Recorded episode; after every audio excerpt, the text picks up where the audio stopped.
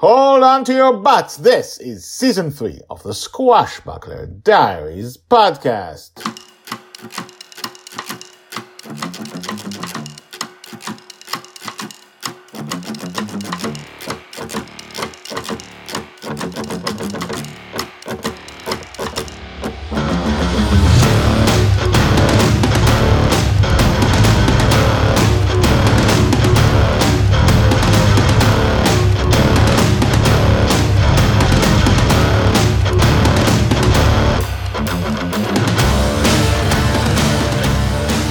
Welcome back. My name is Guy Hasson, and you are listening to the Squashbuckler Diaries podcast, the daily podcast about Joy Shelley, the girl who is lost in dreams.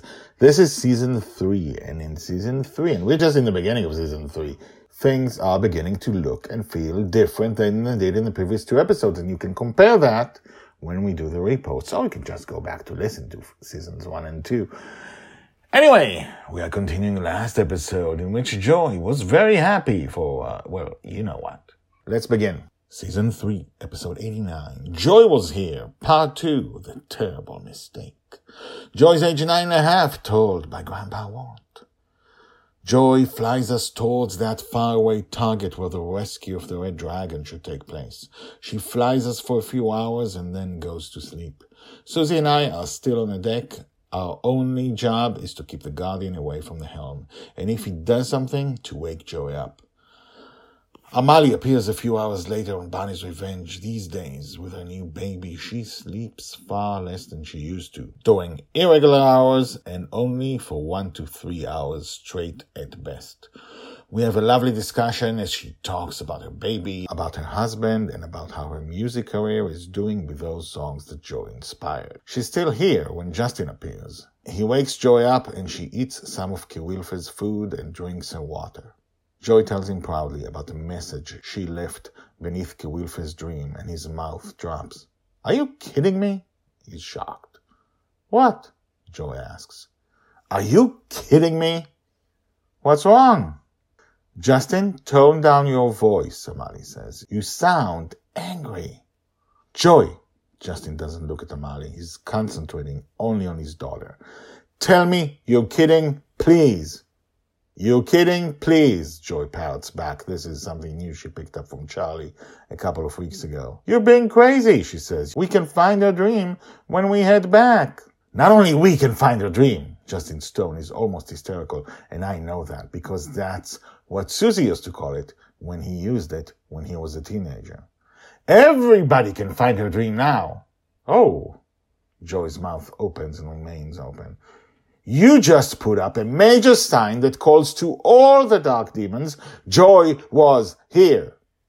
Justin, Amali touches his arm. She understands.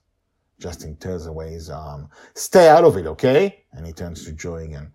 Now we can't ever go back because you left the calling sign. Plus, the whole point of staying in a dream was that no one would know where we were. If anyone was looking for us, they'd look where they last saw us. But now, they'll know where we've been. Joy's eyes are downcast and she looks thoroughly chastised. Justin, I am now a mother. Amali insists unrelentingly in her own soothing way, and I'm telling you that it is not okay to shout at your child like that. Look, it's great that you're here, Justin turns to her, and that Joy's not alone, but this is our moment, please. Your daughter doesn't have dark demons chasing after her, right? Amali takes a step back and her mouth contorts. She's a child, not an adult. Dad, you're angry at me. Joy invites Justin to look away from Amali by touching her chest. I didn't think about it. I'm sorry. I'm allowed to make a mistake, right? No, not with. Yes, you are. He corrects himself immediately. He looks down, chastised himself. Yes, you're a kid, not an adult, and adults can make mistakes too. There's a long moment of silence. Amali nods to herself in satisfaction, while Joy and Justin both seem downcast. I was just so happy that at least they'll never search for us here. Joy takes a deep breath. It's not too late. Let's go back and erase it. Justin nods. Good idea. Good idea. Let's go. To be continued. Told by Grandpa Walt. Hashtags. Joy, Justin, Kewilfe, the guardian. Joy was here, Grandma Susie, Grandpa Walt, Kewilfe's dream. I don't know about you, but I feel this kind of interaction didn't and couldn't have taken place in seasons two and one. Joy is going up. She takes more responsibility. She takes more blame. And the other adults are treating her in a different way. And she is able to do stuff that's more emotionally, that's emotionally bigger, let's call it.